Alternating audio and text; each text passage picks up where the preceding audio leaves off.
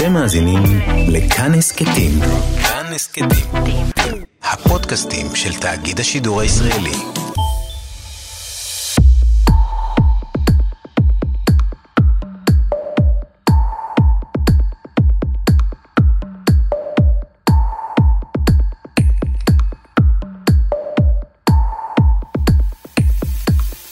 אדם זקן הוא אדם שמיצה את הרוב הגדול של תוחלת חייו. זה אחד המשפטים הראשונים של ערך הוויקיפדיה לזקנה. אם מתעכבים על המשפט הזה עוד קצת, המילה שהכי בולטת כאן היא מיצה. סיים, גמר, לא נותר לו עוד הרבה. מיצה כבר, נו, מיצינו, די. וזו אולי הטעות הגדולה ביותר שלנו כשאנחנו באים לדבר על השלב הזה בחיים. השלב שבו אכן חלק הארי של חיינו מבחינת שנים כבר מאחורינו, עם זה אי אפשר להתווכח. אבל מה זה אומר על איכות החיים? על מה שמתרחש בהם? על היכולת לצבור חוויות? ללמוד דברים חדשים? להתנסות? להתרגש? להתחיל משהו? אהלן, אתם מאזינים לקרן עושה סדר, הפודקאסט של סדר יום. אני קרן נויבך, ומדי שבוע אנחנו משתדלים להביא לכם סדרה, או תכנים אחרים ששידרנו בתוכנית סדר יום בכאן רשת ב'. השבוע החלטנו לדבר על זקנה. לדבר עם אנשים שהחברה כבר תהיגה אותם כזקנים או זקנות, ולנסות להבין מהם את היחס שלהם לגיל, למצב הגוף, המוח, הלב. קראנו לסדרה נפלאות הזקנה, כי הגיל הזה, המאוחר, המבוגר, הוא נפלא מכל כך הרבה סיבות. וכן, גם קשה ומורכב. אבל איזה גיל בחיים שלנו לא קשה ומורכב? אבל מהזקנה אנחנו מפחדים. מהזקנה אנחנו נרתעים. אנחנו מפחדים מהרגע שבו אנחנו נהפוך לזקנים ונרתעים, לפעמים אפילו פיזית, מזקנים שסביבנו. עד כדי כך נרתעים שהרבה פעמים אנחנו מעדיפים פשוט לא לראות אותם, להפוך אותם לשקופים. וככה נדחיק את העובדה שגם אנחנו נהיה יום אחד, לא כל כך רחוק, זקנים. לא מהמוות אנחנו מפחדים, מהזקנה אנחנו מפחדים. בדרך כלל, כשאנחנו מדברים על זקנה, יספרו לנו מצד אחד על נפלאות הרפואה, שהעריכה את תוחלת החיים באופן דרמטי, במאה ה-עשרים והמאה ה-עשרים ואחת, ומצד שני ידברו איתנו על האיום הגדול, על המשק, על הפנסיות, על מערכת הבריאות, בכך שהאוכלוסייה המזדקנת תהיה לעול על כולנו. לא הפעם. הפעם בחרנו לדבר על איך זה יכול להיות, וצריך להיות אחרת. האמת שהפודקאסט הזה נולד משיחה בתוכנית עם דוקטור צבי לניר. לניר נולד ב-עשרה באוקטובר אלף תשע מאות שלושים ושש, הוא שירת בצה"ל בחיל המודיעין, למד באוניברסיטה, ואת עבודת הדוקטורט שלו עשה על תופעת ההפתעה הבסיסית והמודיעין, בעקבות מלחמת יום הכיפורים. אחר כך הוא היה ממקימי המכון למחקרים אסטרטגיים וחוקר בכיר במכון ון ליר. בקיצור, בן אדם שעשה המון. לפני שנתיים הוא הוציא ספר שנקרא "עת התבונה", ובו הוא מדבר על זקנה. וכשדיברנו איתו בפעם הראשונה, בתוכנית, כבר לפני כמה שנים, פשוט רצינו לדבר איתו עוד פעם. אז אמרנו לעצמנו, בדיוק בשביל זה יש לנו פודקאסט.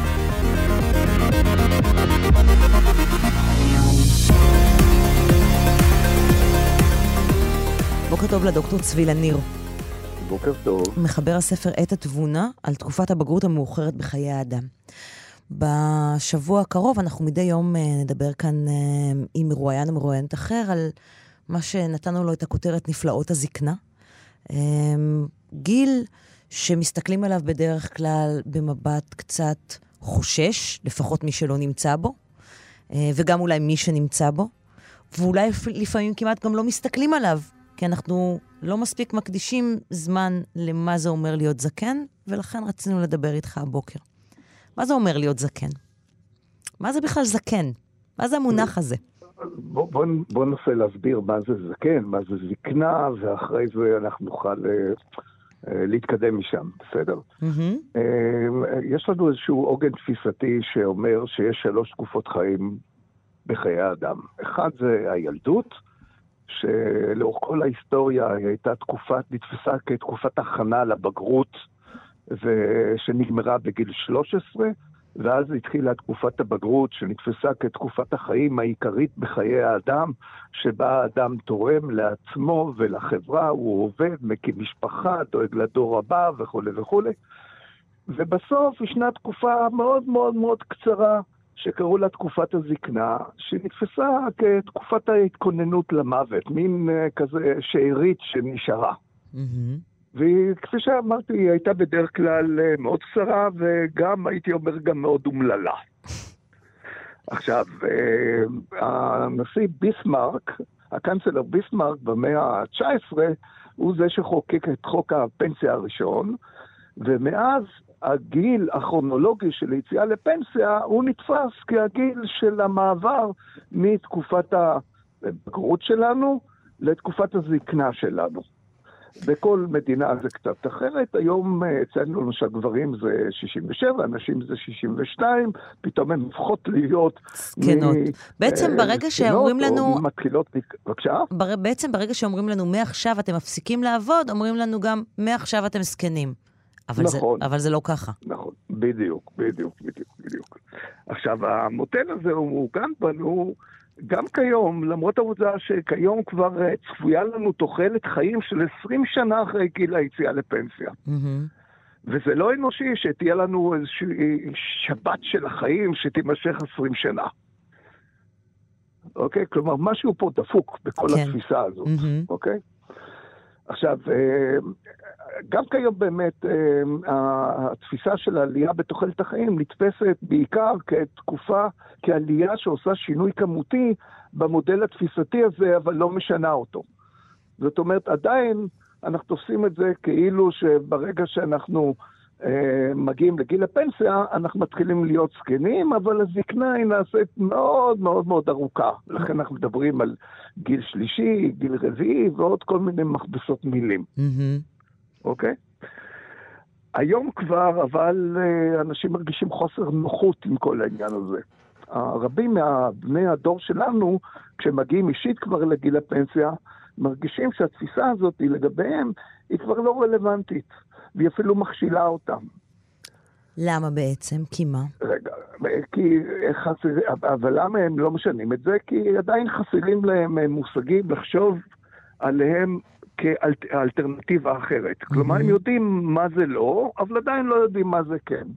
כלומר, הם יודעים שהם לא זקנים, הם יודעים שגם אם הם פרשו ויצאו לפנסיה בגיל שישים ושבע, חלקם ממשיכים לעבוד, אבל נניח גם אם יצאו לפנסיה ולא ממשיכים לעבוד אחרי גיל שישים ושבע, הם יודעים שהם לא מה שהגדרנו זקנים, נכון. כי הם מתפקדים, כי זה אומר, וזה נכון. אומר גם שאנחנו תופסים זקנים כפחות תפקודיים. נכון, נכון, זה הרבה יותר גרוע, כי גם אם אתה מנסה לחזור, ויש כאלה שבגלל כל סיבות מנסים לחזור ולעבוד, זה עתים מסיבות uh, טובות, מתייחסים אליהם כאלה כבר אוברבוטל, כלומר אלה שהם כבר צריכים לקבל משכורת פחות שכר, לעבוד פחות מהאיכויות הקוגניטיביות שיש להם, להיות ברמה, נקרא לזה בתוך שרשרת העיסוקים בתוך הארגון ברמה הנמוכה ביותר וכו' וכו', שומרי סף וכל מיני דברים כאלה, אוקיי? עכשיו, אני באופן אישי, הבחנתי בכך כבר לפני למעלה מ-חמש עשרה שנה, כשיום אחד קיבלתי את ההודעה מהביטוח הלאומי, שמודיעה לי בשמחה שמעכשיו הם צריכים להודיע לי שאני הופך להיות זקן, ולכן זכאי לקצבת זקנה. ובעצם הסתכלתי על עצמי ואמרתי, אני בפריים של החיים שלי. אז מה קורה פה? כן. זה נכון שאני לא זקן, אבל זה נכון גם שאני לא צעיר, אז מה אני? אוקיי? Okay? Mm-hmm. ואז התחלתי עבודת מחקר שנמשכת כבר אה, למעלה מ-חמש עשרה שנים, שבעצם הממצא העיקרי בה זה שהעלייה העצומה בתוחלת החיים הוסיפה לנו לא שנים לשנות הזקנה שלנו, אלא יצרה שינוי איכותי. יש היום תקופת חיים חדשה, שהיא תקופת התבונה, שבה... אנחנו, היא שונה איכותית מתקופת הבגרות שלפניה, ועוד יותר מכך, מתקופת הזקנה שאחריה, וההתנהלות הנכונה בה יכולה לאפשר לנו סבב חיים חדש של חיים פעילים, נבונים יותר, מוזנים יותר, מספקים יותר, ובעצם גם מאושרים יותר. וזו תקופת חיים שיכולה גם להביא תועלת חברתית וכלכלית שהיא לא פחותה ואפילו עולה על זו שהבאנו בתקופת הבגרות של החיים שלנו. Mm-hmm. עכשיו, כשאנחנו יודעים באמת למצות אותה, היא גם מרחיקה ומקצרת את תקופת הזקנה הגריאטרית שלנו ממש עד סוף החיים. זה, וזה החלק בעצם שאתה בא ואתה אומר, סליחה, אני, פה, יש לי פה גם אלמנט בריאותי שאני רוצה להכניס למשוואה נכון. הזאת. תסביר את זה. אוקיי. אז רגע, אז על כך אני כתבתי אה, ספר די ארוך, mm-hmm. שבו אני מסביר את כל הדברים האלה, גם הקוגניטיביים, גם הפסיכולוגיים וגם גם הבריאותיים. אה, הספר של עת התבונה, הגיל החדש בחיי האדם. אני, כאן אני חייב נורא נורא לקצר. אה, אני רק אזכיר שאת הספר ניתן לרכוש רק באתר, כי אני לא מוכר אותו בכלל בחנויות, ולמרות זאת הוא נכתף ממש כמו לחמניות. Mm-hmm. שזה אומר שאנשים באמת מרגישים שיש להם פה איזו בעיה שהיא מאוד מאוד אקוטית להם. אוקיי? Okay. Okay? טוב, אז עכשיו אני אתן רק כמה טיפים. בסדר? Okay. דבר ראשון, אל תחילו על עצמכם את תפיסת הזקנה של עצמכם. תסביר. בעצם צריכים להבחין בין הזדקנות, שהוא תהליך ביולוגי בלתי נמנע, אם כי בספר אני מראה גם כיצד ניתן להעיט אותו, ובין זקנה, שזו תפיסה מנטלית, mm-hmm. שאותה ניתן לשנות. אני למשל כבר בן שמונים ושלוש, ואני מודע לכך שאני מזדקן, אבל אני בשום אופן לא זקן. כלומר, עצם התפיסה של עצמי כזקן, היא בעצם כבר יוצרת אה, מחסום מנטלי. הדבר שאני צריך להסיר את המחסום המנטלי הזה. הדבר השני שאני רוצה לומר, או להמליץ, זה שבגילים המתקדמים של החיים, זה נכון שההזדקנות הפיזית שלנו גדלה, אנחנו מזדקנים יותר, רואים את זה יותר וכו' וכו', וזה חמור יותר, mm-hmm. אבל במקביל, המחקר מראה שמתפתחים בנו גם כישורים קוגניטיביים ורגשיים חדשים שלא היו לנו בתקופת הבגרות. כמו מה? ושאותם עכשיו אנחנו יכולים לגייס על מנת להתמודד עם פגעי הזדקנות. כמו מה? כמו, מה הם הכישורים האלה? כן. כמו חשיבה פוסט-פורמלית. כן? אנחנו כבר לא חושבים בצורה לוגית כמו שחשבנו בתקופת הבגרות שלנו, אנחנו מסוגלים להוסיף לזה כל מיני דברים כתוצאה מניסיון החיים שלנו והאסוציאציות שיש לנו מניסיון החיים, על מנת להתמודד עם הבעיה הקונקרטית בצורה יצירתית, שאנחנו לא היינו מסוגלים להתמודד איתה אה, אם היינו מפעילים רק את החשיבה הלוגית שלנו. Mm-hmm. את יודעת מה, אם את רוצה, אני אתן לך דוגמה נורא משעשעת. בבקשה. הדוגמה הזאת היא מתוך הספר של כהן, פרופסור כהן, שעסק הרבה בהתפתחות הקוגניטיבית והמנטלית שלנו בגילים המתקדמים. כי בעבר חשבו שכשאנחנו מגיעים לגילים האלה, אז הכל אצלנו יורד, כולל גם הכישורים הקוגניטיביים. אוקיי? והמחקרים החדשים מראים שבעצם הכישורים שלנו אפילו עולים, ונוצרת בנו איזושהי יצירתיות חדשה. לא יצירתיות מהסוג של להמציא תרופה חדשה, mm-hmm. אבל יצירתיות כמו של נגני ג'אז. ואז על מנת להסביר את זה, הוא מביא סיפור, כל פעם בהרצאות שלו, הוא מביא סיפור נורא יפה. הוא ספר שההורים שלו, הוא גר בארצות הברית, הוא יהודי כמובן, וההורים שלו אה, אה, באו ממדינה אחרת בניו יורק, לניו יורק, על מנת להשתתף איתם בסעודת החג של ה-Thanksgiving. אתה יודעת ששם אוכלים את הטורקי וכו' וכו'. ואז הם הגיעו מאוד מאוד באיחור, המטוס שלהם נחת באיחור, והם אה, לקחו את הרכבת התחתית, ויצאו ממנה וגשם אימים, ואי אפשר להשיג אה, מונית. אבל את יודעת יפה מאוד שאם היית בניו יורק, שבשעות האלה יש רעש האוור, וזה נורא אישה להשיג מונית. ואז הזקן מסתכל קצת ימינה ושמאלה, ורואה חנות פיצה. אז הוא נכנס לחנות הפיצה, ושואל, מה הפיצה הכי גדולה שיש לכם? אז מסבירים לו, הוא אומר, אוקיי, אני קונה את הפיצה הזאת, זאת היא הכתובת, אבל קחו גם אותנו למקום של הפיצה. אוקיי? הייתי יכול לתת לך הרבה מאוד דוגמאות ושעשות אחרות. כלומר, בניגוד למה שנדמה, אנחנו מתפתחת בנו דווקא יכולת יצירתית, או הייתי אומר, יכולת ליצור אסוציאציות יצירתיות, שלא היו לנו אפילו בתקופת הבגרות.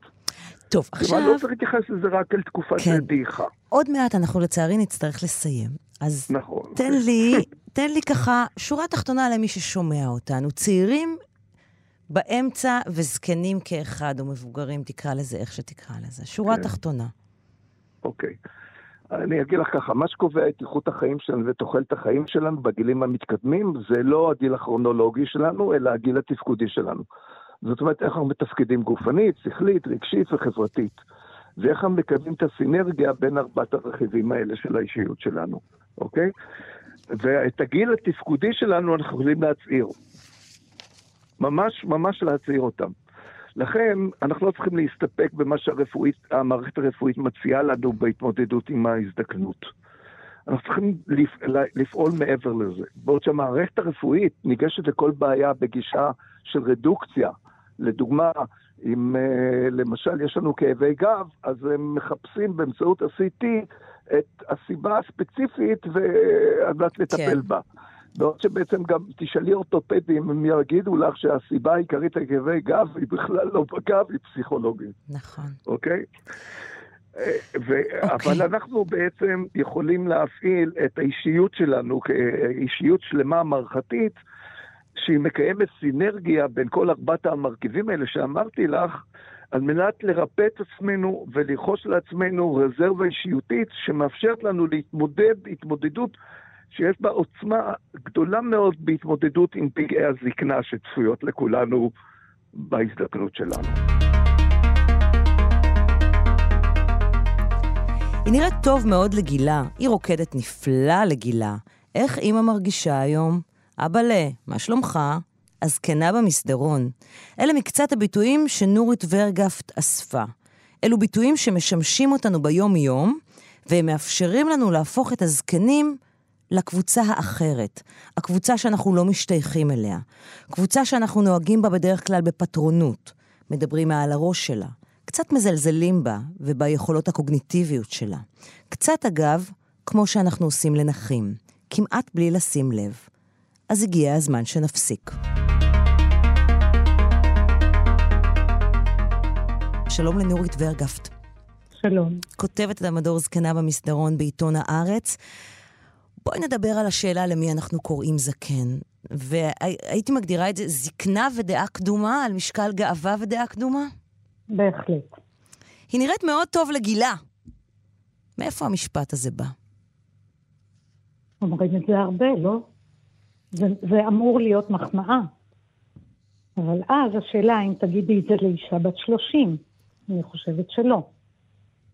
אם תגידי על אדם, אה, הוא רוקד מצוין לגילו, תגידי את זה גם לבן שלושים? קרוב לוודאי שלא. כל אה, משפט שכולל ב, בתוכו את המילה לגילו או לגילה, גם אם הוא נראה כמחמאה, הייתי חושבת בו, אוטומטית. מה הוא בעצם מבטא?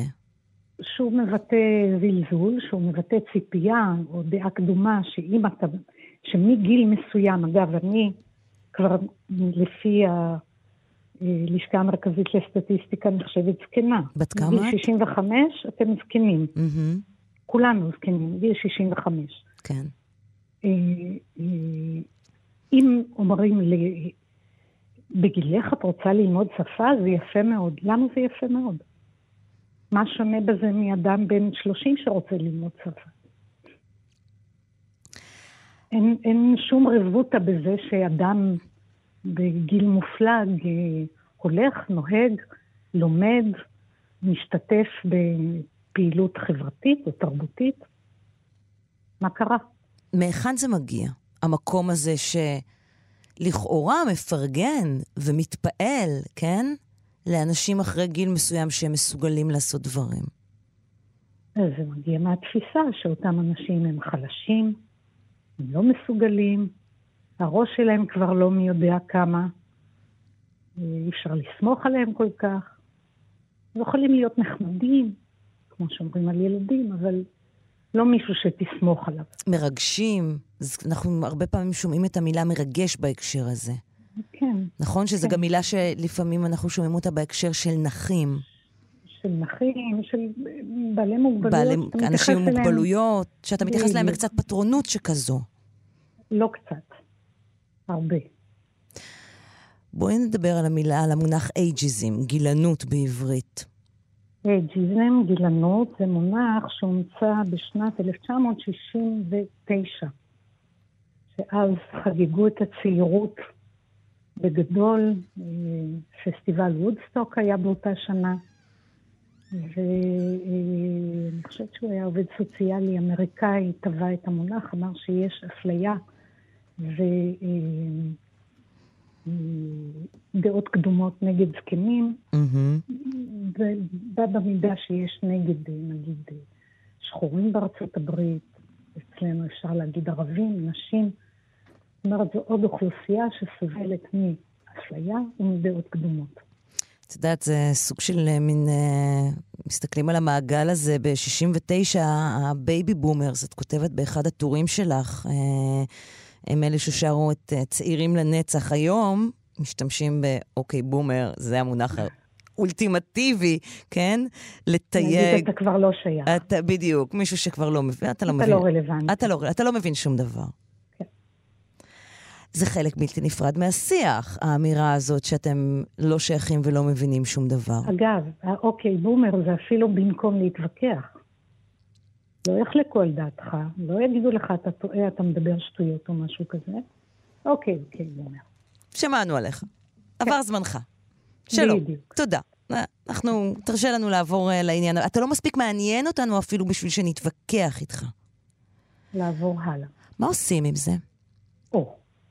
עכשיו, אפשר לנקוט בגישה של תלונות. זקנים נרגנים, עוד דעה קדומה. הרוב הזקנים שאני מכירה אינם כאלה. רבים מהם פיתחו שיטות למאבק משלהם. פשוט מצפצפים צפצוף ארוך על הגילנות ועושים מה בראש שלהם. אפשר לכלול בזה את הקבוצה, קבוצת המחול גו. הם לא עושות חוג לריקוד כדי למלא את הזמן הפנוי בפנסיה, עם קבוצה שמופיעה, שעולה על במה שיש לה ביקוש בארץ ובחול, וזה נשים מבוגרות כולן, והן רוקדות, כן, מה שנורא נתפס כעניין של צעירים בלבד. אפשר לכלול בזה את הקבוצה, קבוצת תיאטרון בשם השמוניסטים, שלדעתי השמוניסטים. השם כבר ראוי לה... לשם נפלא, שהם, מהם שמעתי את הבדיחות הכי טובות על זקנה והזדקנות. תני לנו אחת. אוי, אוי, אוי, מה אומרים לבן אדם? הרי כל שנה מברכים ביום הולדת שמח עד מאה ועשרים. מה תגידי לבן אדם ביום הולדת מאה ועשרים? יהיה לך יום טוב. זה בדיחה מה, מהמופע הקודם שלהם, הם מעלים עכשיו ממש, בפברואר מופע חדש תחת הכותרת קלפתי. אני מודה שלא ראיתי חזרה, אני אלך לראות, זה בטוח יהיה מצחיק. וזו שיטה להתמודד. כאילו אמרתם זקנים? אוקיי. אז הנה. פשוט לעשות. איך אנחנו... ואני אומרת אנחנו, כי כולנו נגועים בזה, אנחנו אלה שעוד לא שם, איך אנחנו נימנע מהפטרונות הזאת? מה, את, את, לפעמים גם אנחנו אובר נחמדים, אנחנו לכאורה אובר רגישים, ו, ובזה אנחנו גורמים להם, לזקנים, להרגיש לא נעים, כי למה אתה נותן את היחס המיוחד הזה? את מדברת על הנטייה במערכת הבריאות לפנות תמיד לצעיר המלווה ולדבר מעל ראשו של הזקן, שזה אחד הדברים באמת הכי מקוממים שרואים את זה המון המון. איך אימא מרגישה היום? היא לקחה את התרופות? בדיוק. אז איך אנחנו נפטרים מזה? טוב, שוב, יש שתי דרכים. הדרך של הזקנים, היא רופא שמתנהג אליך ככה, לך לרופא אחר. יש לי הבחירה. פשוט אל תקבלו את זה. אין סיבה לקבל את זה, כמו שאנחנו לא מוכנים לקבל אה, אה, סקסיזם, אפליה על רקע מגדר. Mm-hmm. אנחנו לא מוכנים לקבל גזענות, וגם אין שום סיבה שנקבל גילנות. מתנשאים עליכם, תעזבו איפה שרק אפשר.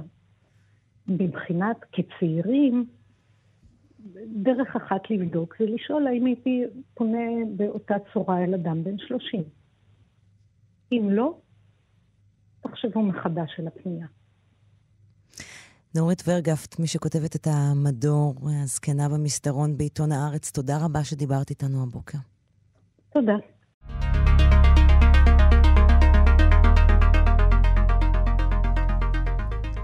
עכשיו תכירו את טל מדהים, היא רקדנית בקבוצת גו.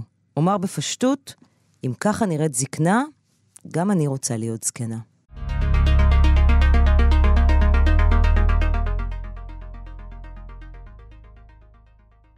שלום לטל מדהים. שלום. רקדנית בקבוצת גו. באיזה גיל התחלת לרקוד, טלמה? שבעים ושתיים. מה עשית עד אז? הייתי מורה לפסנתר ארבעים שנה. אחרי שבעלי נפטר, וזה היה ככה כבר לקראת הפנסיה, למדתי משחק, שיחקתי בתיאטרון החובבים פה בגבעתיים של מירי לרמן, שיחקתי בתיאטרון קרוב של ניקול ניטאי, ואז פגשתי את גלית ליף. גלית חיפשה נשים להעלאת מופע, נשים מבוגרות, לא רקדניות, להעלאת מופע, שנקרא גילה. הופענו שנתיים וחצי בסוזן דלל, בחלות תרבות, בארץ. וגם עופר ינוב יצר סרט דוקומנטרי בשם פלאצ'קס, על החזרות, על החיים שלנו. בעקבות זה פנו נשים לגלית, ואמרו שני דברים. אמרו דבר אחד, אם כך נראית הזקנה, אני לא פוחדת להזדקן. ודבר שני, גם אני רוצה לרקוד. גלית פתחה סדנאות גילה, לגיל המבוגר, מגיל חמישים ומעלה. כרגע יש לה כבר כשבע קבוצות, ומתוך הקבוצות האלה היא העלתה ב-אלפיים וארבע עשרה מופע אחד, mm-hmm. ולפני שנתיים היא בחרה שמונה עשרה נשים, מגיל שישים וארבע עד שמונים וארבע, שזאת אני, ואנחנו מעלות את המופע גו, שהוא מניפסט כן לגוף הנשי המבוגר. שזה גוף שכמעט ולא רואים אותו. נכון. כי אנחנו לא רוצים להסתכל לזקנה בעיניים, אנחנו מפנים את הראש לצד השני. נכון. למה? אני לא יודעת למה, אני יודעת שאלינו מפנים את העיניים, מוחאים כפיים, ורואים סוג שונה של זקנה. לכן זה המניפסט, כן. מה הריקוד עשה לך? בשבילי הוא ממש ממש שינה לי את החיים. הייתי מורה לפסנתר, לא הייתי פסנתרנית, ובאיזשהו מקום, אפילו לא באופן מודע, חסרה לי הבמה. כשהתחלתי לשחק ועליתי על הבמה, זה היה מאוד נהניתי, אבל כשהתחלתי לרקוד, הבנתי שזה בעצם צורת הביטוי שהכי מתאימה לי. אהבתי תמיד לרקוד, אבל לא, לא באופן מקצועי. Mm-hmm. עכשיו, מה שזה עושה, זה... ראשית, אני יכולה להגיד שבגילי, בדרך כלל, הבריאות והתפקוד, הולכים ומדרדרים, ואני מרגישה שמאז מעל גיל, מאז גיל שבעים ושתיים אני משתפרת, כי הריקוד נותן לי את התנועתיות של הגוף ראשית, כן? Mm-hmm. אנחנו יורדות לרצפה, ואנחנו עולות מהרצפה, ואנחנו מעבירות משקל, ואנחנו מאבדות משקל ומחזירות אותו, ואנחנו נעות בחלל, העבודה מאוד מאוד מקצועית, גם בסדנה ועוד יותר לקראת מופע. וזה דורש גם גמישות מחשבתית. כי בעצם כשהתחלתי לרקוד, עם גלית זה היה ללמוד שפה חדשה. כל העניין של הקורדינציה הוא מאוד משמעותי, נכון? אני יודעת על עצמי, סליחה, רק מתרגולי היוגה, שהקורדינציה זה הדבר הכי קשה לי. זה משהו שהוא גם מתרגל את המוח, נכון? באיזשהו נכון, מקום? נכון, זה מה שאני אומרת, זאת גמישות גם של הגוף וגם של המוח. כי הגוף נע לפי הוראות הולכות ומשתנות, והמוח צריך לקלוט את זה. וזה כמובן, זה שיפור הזיכרון, זה שיפור ההבנה, זה שיפור בכל פונקציה שהיא, גם של הגוף וגם של המוח. איך אנשים מתייחסים, אחת השאלות שאנחנו מנסים לבדוק כאן בסדרת השיחות הזאת, זה איך אנשים שלא מכירים אותך מתייחסים, איך את מרגישה שאנשים מתייחסים לזקנה? אני, ראשית אני עצמי לא מרגישה זקנה. כי אני כל הזמן עושה דברים. אני גם נמצאת הרבה עם, עם נשים ואנשים צעירים. עכשיו אני אתחיל מהמעגל הקרוב שלי, הילדים והנכדים והמשפחה המורחבת, שכמובן באים לראות את המופעים שלי ומעריכים וגאים, אבל גם אנשים שאני פוגשת, אני לא, לא, לא, לא ראיתי אף פעם איזושהי, איזשהו זלזול, או איזשהו, אני מרגישה תמיד שווה גם עם אנשים צעירים, גם עם אנשים זרים, ואני זוכה להערכה. אני חושבת שכשאני מעריכה את עצמי, גם אנשים אחרים מעריכים אותי. כן, אבל שימי לב, מה בעצם את אומרת? את, אני מרגישה שווה, אין סיבה שלא תרגישי שווה. אחת הבעיות זה שאנשים באיזו שלב מתחילים להסתכל על אנשים מבוגרים כאנשים שהם פחות שווים, למרות שהם לא פחות שווים, ואת זה אני מנסה להבין.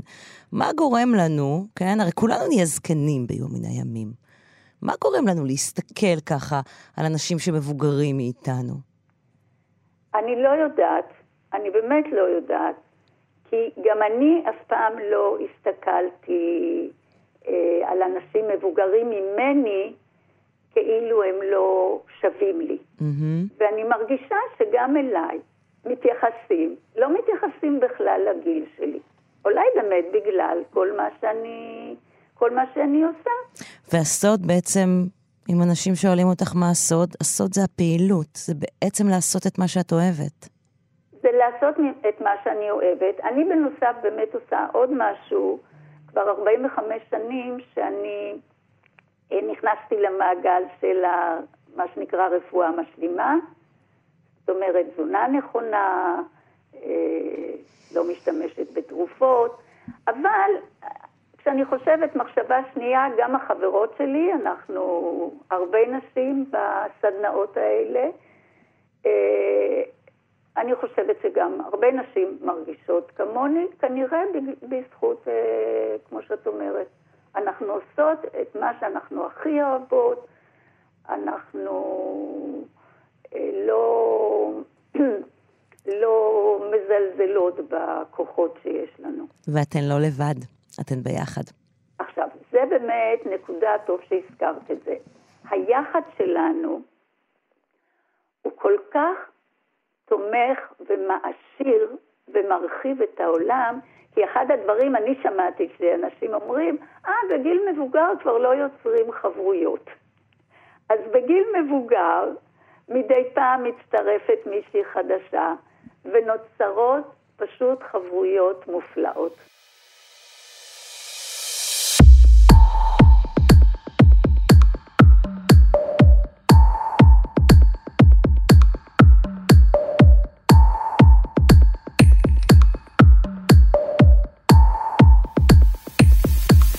צבי לניר, מהפרק הראשון, סיפר לנו את הסיפור הבא. יש מחקר שקוראים לו מחקר הנזירות. חוקרים של דמנציה ואלצהיימר החליטו שהם רוצים לחקור את הנושא במנזר, כי זה מקום טוב מאוד מבחינה מחקרית. אוכלים אותו אוכל, יש סדר יום קבוע, יש רקורד לכל החיים שלהם. זה נוח מבחינת המחקר כי אתה רוצה לבודד משתנים. הם הלכו למנזר של נשים שהיום יום שלהם מורכב מעבודה בשדה, ולימוד בבית ספר שליד המנזר. הם עשו הסכם עם אם המנזר שאומר שהם יבדקו את המצב הגופני והמנטלי של כל אנשים באופן קבוע, וכשהן ימותו, יתרמו את המוחות שלהם למדע. החוקרים גילו שהאנשים האלו תפקדו מצוין, למרות שהייתה להן דמנציה מתקדמת במוח. הם לא ידעו להסביר את זה. הם הגדירו את זה רזרבה קוגניטיבית. משהו באורח החיים שלהן אפשר להן להתמודד עם המוות של התאים במוח, שזו בעצם הדמנציה, והן הצליחו לתפקד נורמלי, למרות שרפואית הייתה להם דמנציה או אלצהיימר. החוקרים הגיעו למסקנה שהסיבה לכך היא אורח חיים שמפעיל את ארבעת הכישורים האנושיים של האדם, פעילות גופנית, שכלית, רגשית וחברתית. בכל ארבעה הממדים האלה הן המשיכו לתפקד. הן עובדות עד יום אותן, הן לא יוצאות לפנסיה, גם בשדה בעבודה פיזית. הן ממשיכות להיות פעילות מבחינה שכלית כשהן מלמדות בבית הספר. הן פעילות ברמה הרגשית, כנראה בגלל האמונה. ומה שחשוב לא פחות, הן חיות חיים קהילתיים, ולכן התפקוד החברתי שלהם גבוה. הן לא לבד. אז האם הסוד לתפקוד גבוה עד המוות הוא חיים במנזר? זו לא המסקנה הפרטית שלי מהסיפור הזה. אבל אין ספק שלהמשיך להיות פעילים, גם בגוף, גם בראש, גם בלב, ולא להיות לבד, זה לפחות חלק מהסוד לזקנה מופלאה במיוחד. והכי חשוב, כולנו נגיע לשם ביום מן הימים.